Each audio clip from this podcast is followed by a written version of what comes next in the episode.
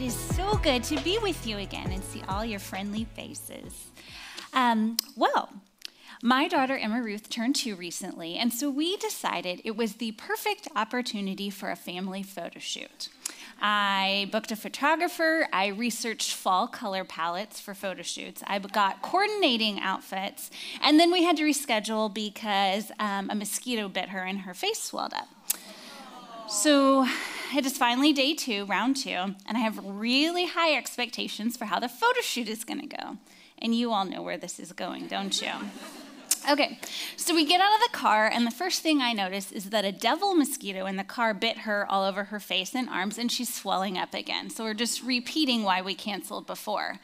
And then the photographer goes, Tiffany, you're missing an earring. Well, the back had fallen off, so my statement earrings that pulled the whole outfit together, gone. Now I just look mismatched. And then Emma Ruth looks at me and goes, I know like camera. And that means she would not hold still. She would not stop sucking her thumb. Um, she refused to be held and, in general, just kind of scowled the whole time.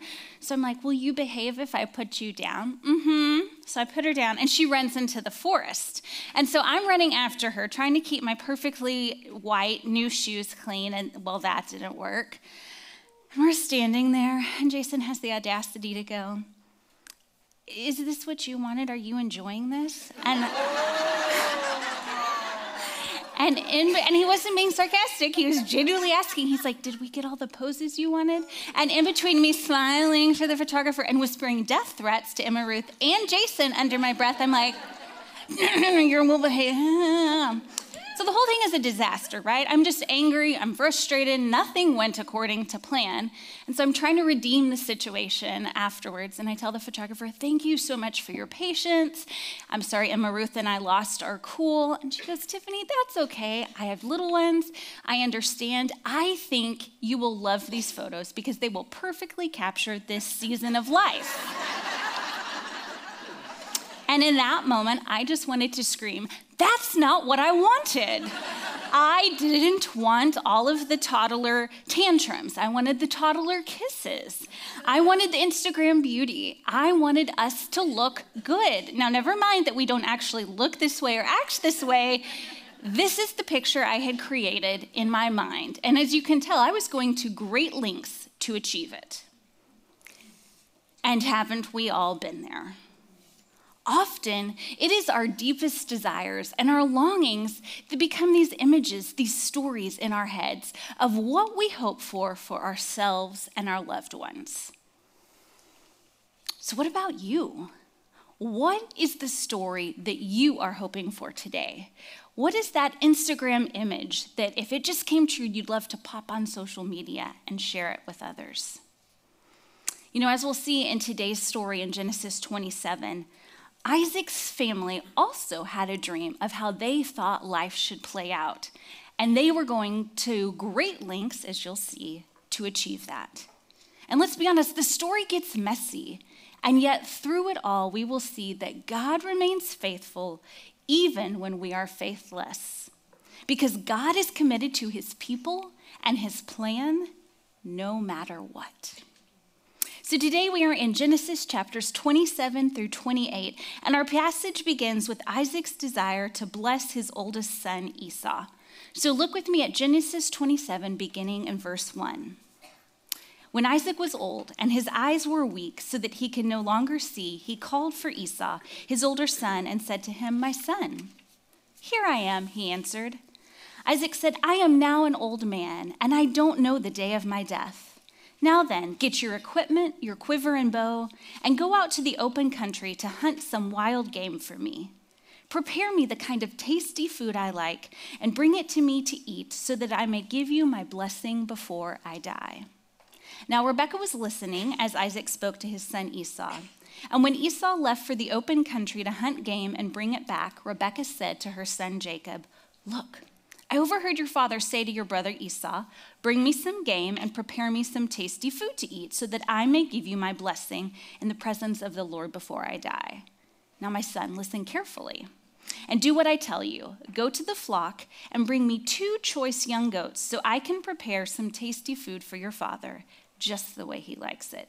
Then take it to your father to eat, so that he may give you his blessing before he dies.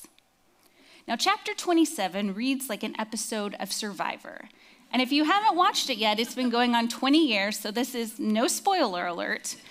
There are alliances formed, then alliances are broken, individuals compete for rewards, and eventually someone gets um, cast off the island, or in this case, exiled from their homeland. So, what were those coveted rewards that Esau and Jacob had been competing for since birth? Two things birthright and blessing. And the terms are closely related, but they're not the same. You see, in the ancient world, the birthright specified existing property and wealth that passed from one generation. Kind of like today, we might make wills and will this house or this bank account to a child. However, the blessing focused on future wealth, on future posterity, and this was most profoundly seen in God's covenant blessings.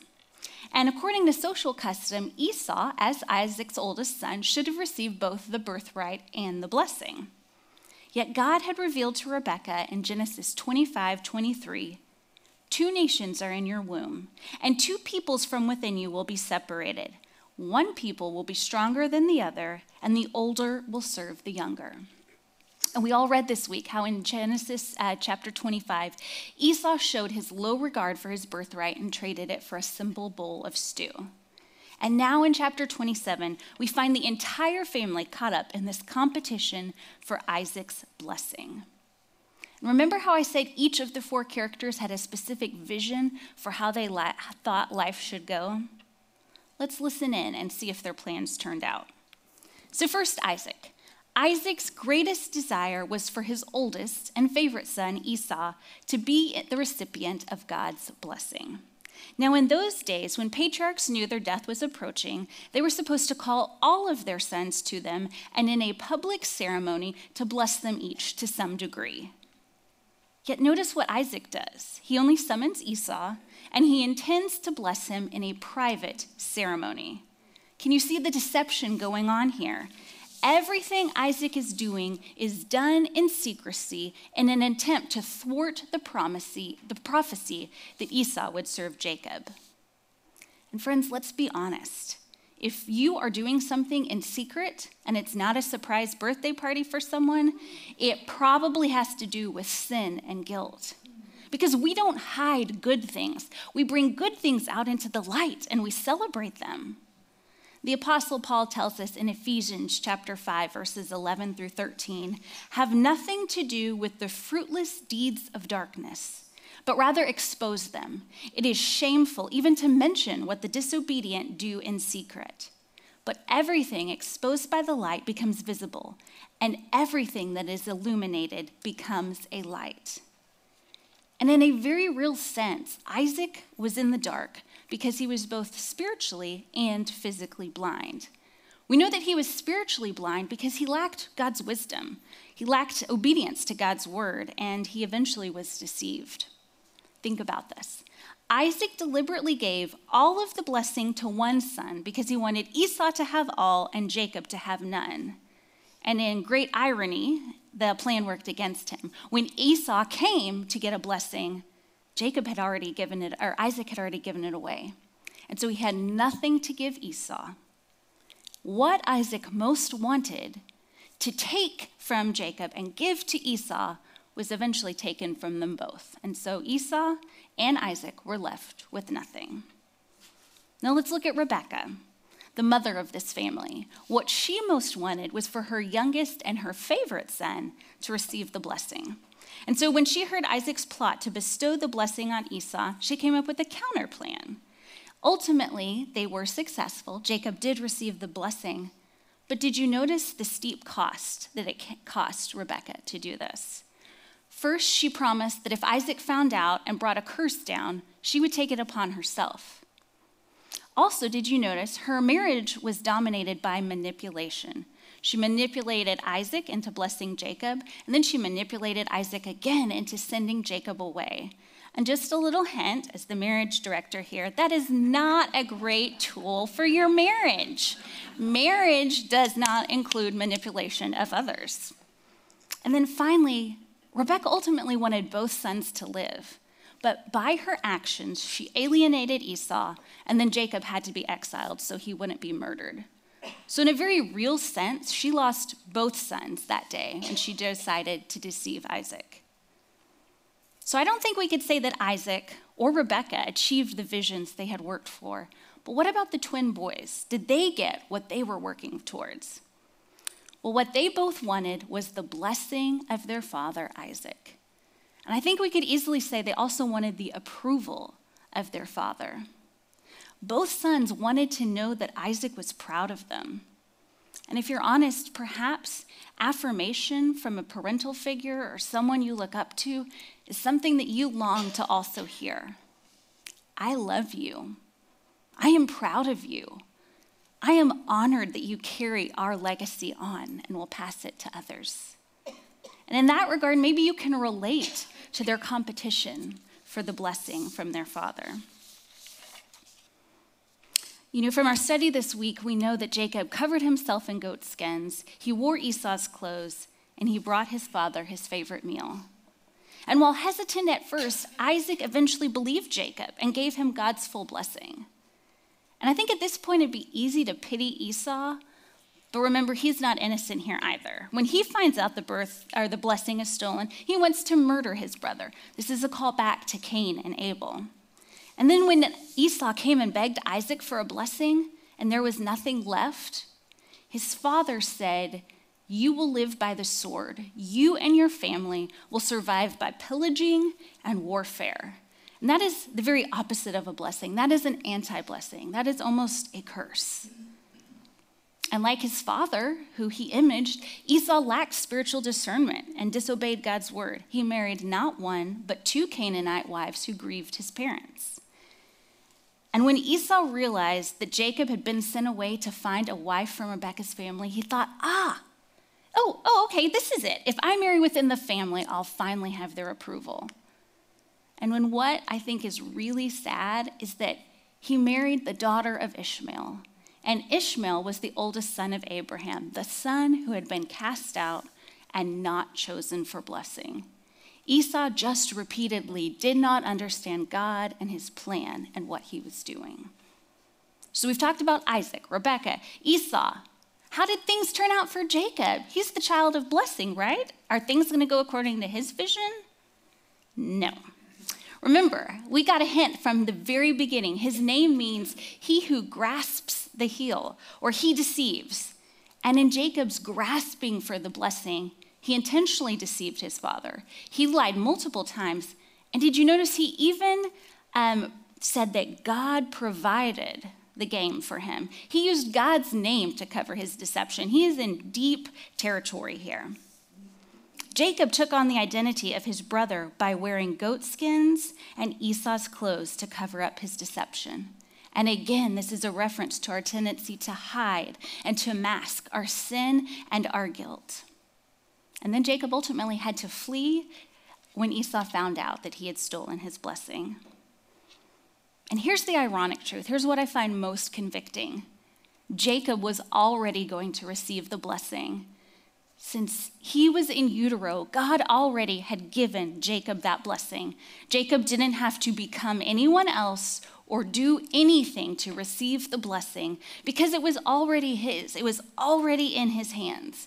Yet, in his grasping, in his overreaching, in his attempt to shape the narrative according to his desires, he caused a lot of trouble. He created family strife. He was alienated from his family, and he had to flee as a refugee from his homeland to go to a people and a place unknown to him. And at this point, you may be thinking, it kind of looks like all hope is lost. Where is God? Where is God's good plan to redeem the world? How could God possibly be working within this very messy family?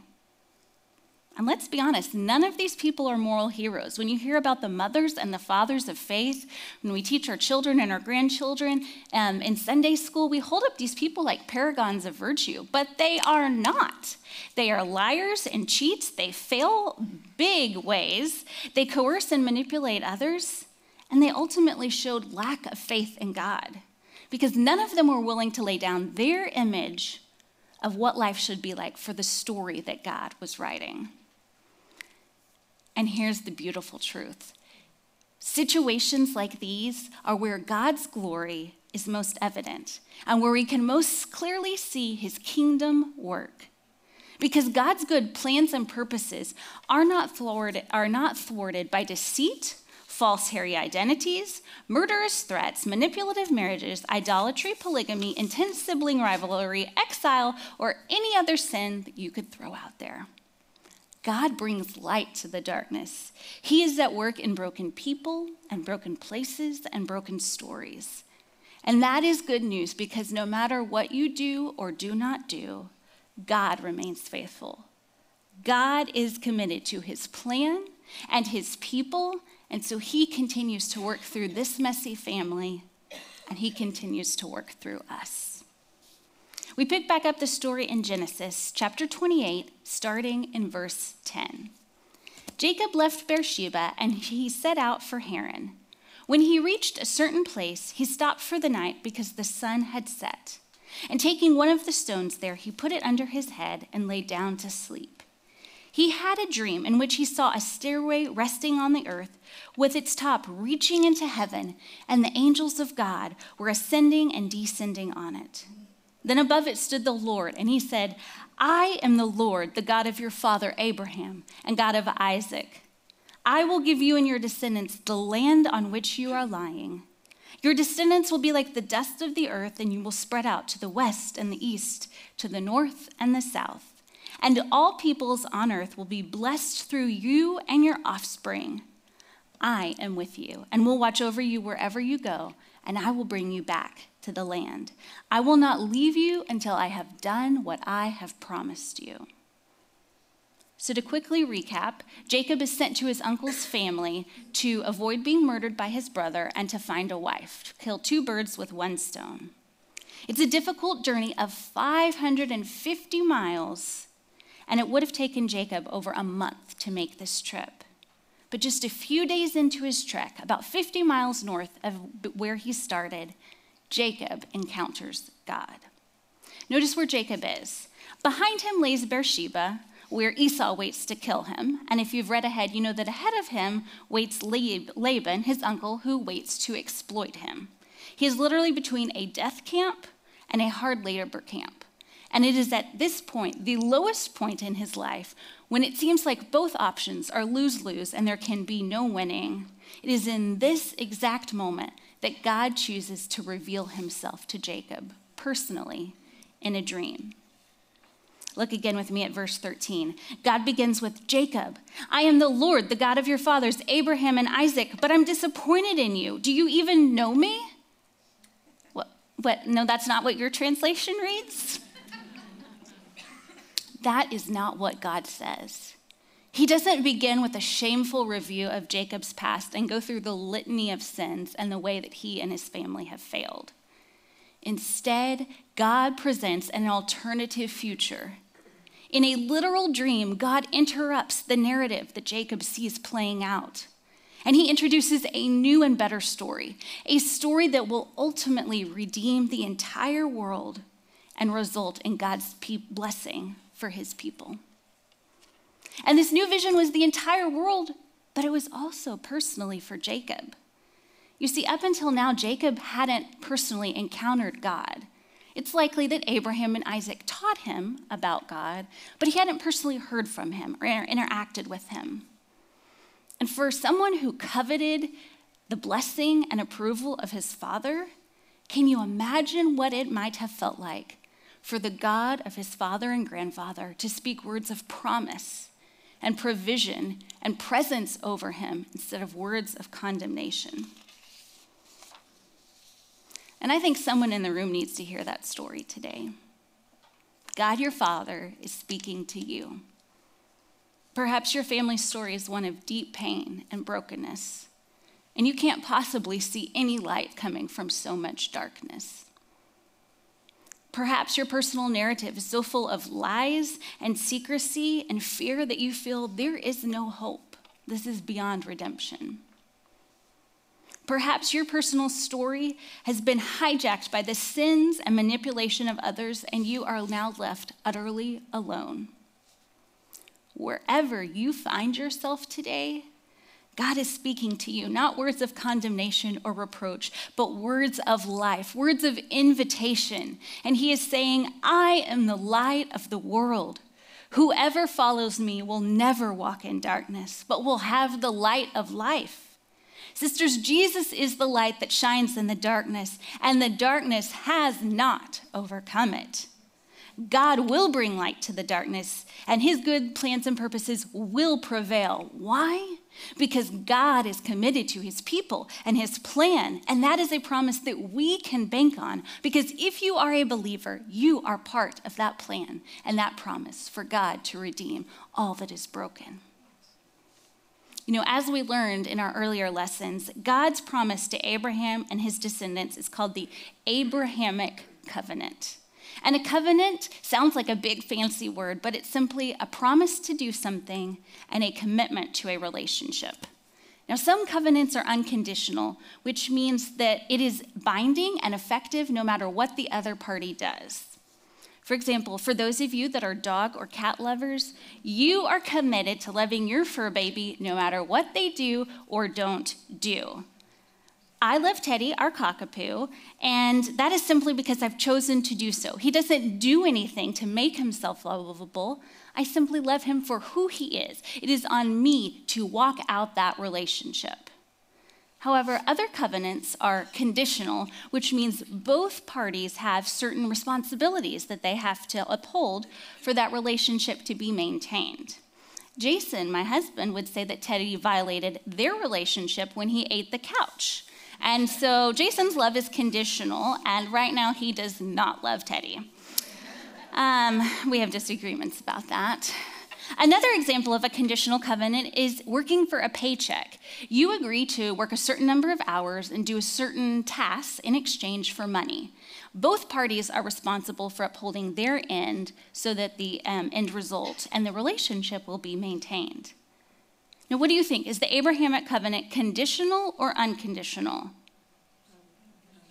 It is unconditional because God chose Abraham and his descendants who would eventually be named the Israelites, for the redemption of the world. And so in Genesis 28, verses 13 through 14, God restates his covenant with Abraham. And if, in effect, he says, I gave these promises to Abraham, your grandfather. I gave these promises to Isaac, your father. And now I give these promises to you, Isaac, because I choose you to be the recipient and the bearer of my blessings. And remember that although God honored the social and legal customs of the day where a father got to lay his hands on his son and bless him, it wasn't the father that ultimately caused the blessing, it was God. God chose Jacob to receive those blessings. And so God restates his covenant. I will bless you and your offspring. I will make you multiply. I will bring you back to this land, and all nations on earth will be blessed through this offspring because Jesus would come from their lineage. So look with me at what God says next to Jacob in verse 15. I am with you, and I will watch over you wherever you go, and I will bring you back to the land. I will not leave you until I have done what I have promised you. And don't forget, this is just the beginning of a very long and harrowing journey and what Jacob didn't know is that it would be 20 years of hard labor before he would get to return to his homeland. But God knew. God knew what Jacob needed. God knew what lay ahead for Jacob. And so, with loving kindness, God provides encouragement and reassurance for Jacob right at the beginning so there can be no doubt when the hardships come. God was with me. God is with me. God will be with me. And so, God gives Jacob a glimpse of the entire na- um, national redemptive story, but then he also narrows it in and gives specific encouragement to Jacob and a glimpse of his own future and how God intends to redeem Jacob's family narrative. God gives three personal promises to Jacob I will be with you, and I will never leave you. God promises to personally be with Jacob. Second, I will watch over you. God promises to preserve and protect Jacob. and he'll need it because he will be exploited. And then, third, I will bring you back. God promises to bring Jacob back to his homeland. In other words, God will be with Jacob and he will bless him because God is committed to his plan and to his people and to his purposes. And that is an unconditional promise. Now, I don't know about you, but I'd like to believe that if I had such a radical encounter with God, that I would be forever changed. I imagine I'd stand strong in my faith. I'd share the gospel with people in line at Target. I'd never doubt, and I would take advantage of every opportunity to share the blessings I've been given with others. And yet, think about the disciples.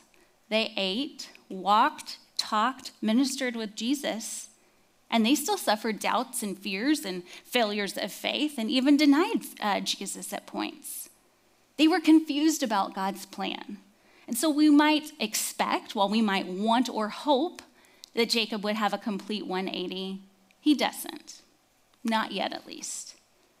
Jacob defaults right back to what he knows, and that is grasping, attempting, pulling for what he feels is beyond reach. And so look at how Jacob responds in verse 20 to these personal promises God has just made. Then Jacob made a vow, saying, if God will be with me and will watch over me on this journey I am taking, and will give me food to eat and clothes to wear so that I return safely to my father's household, then the Lord will be my God, and this stone that I have set up as a pillar will be God's house. And all that you give me, I will give you a tenth. Friends, does, does Jacob's response sound conditional or unconditional? Conditional. Notice the words if and then. If God heals me of cancer, then I will praise him. If God provides me a new job, then I'll share my faith with all my coworkers. If God repairs the broken relationship with my child, then I'll never ask him for anything again. Or in my personal case, if God grants us another child, I will treasure her every moment of every day. And that's just not realistic. So, if and then, these two words are words of bargain because they limit and they put restrictions and um, they confine the relationship between ourself and God. And so it begs the question if God has extended unconditional love to us, and if as believers we have the Holy Spirit indwelling us, why would we respond with conditional words that reject what God has so freely offered? Well, I think we have fear and self preservation to thank for that struggle. I know I do. Isn't it hard to acknowledge that you're not in control? Isn't it humbling to admit your dependence upon God to provide and sustain you? I personally think it's a whole lot easier to practice like you get what you deserve, whether good or bad, because then the outcome is on you and it's in your control and in your hands. But, sisters, that ultimately is not good news, and it will fail you. Because without God's lavish mercy and grace, we would not be here today. It is only in Jesus, the prophesied offspring of Abraham, Isaac, and Jacob, that we find the mercy, grace, and faithfulness that we've been longing for. We cast ourselves upon Jesus because he is the author of your story. And God is redeeming all that is broken and making it new. God says, I am with you. I will never leave you. And even if you can't see it now, I am at work in your life and in your story in ways that you could never imagine. Will you make conditions on the worship of your God like Jacob did? Will you only worship God when things are going well and according to that narrative you're holding up in your mind? Or will you worship God through it all, knowing that He is a faithful God who will do what He says He will do? Would you pray with me? Father, we thank you that when we are faithless, you are faithful. We thank you that your plan and your promises are not dependent upon us, but are based on you and your good character. And yet, Lord, you invite us to participate in that redemptive plan. And in so doing, we get a front seat to the miracles and the redemptive work that you are doing. Father, I pray that we would live lives of surrender and that when that fear and that doubt and that tendency to self preserve and shape things according to our own vision, when those come, Lord, would you just remind us gently of your goodness and your faithfulness, of your mercy and of your grace, and that you are trustworthy and true. Father, we thank you for the gift of salvation a gift that is not of our own doing, but that is a gift of grace. May we boast in you alone and rejoice in you alone. And it is in your name that we pray. Amen.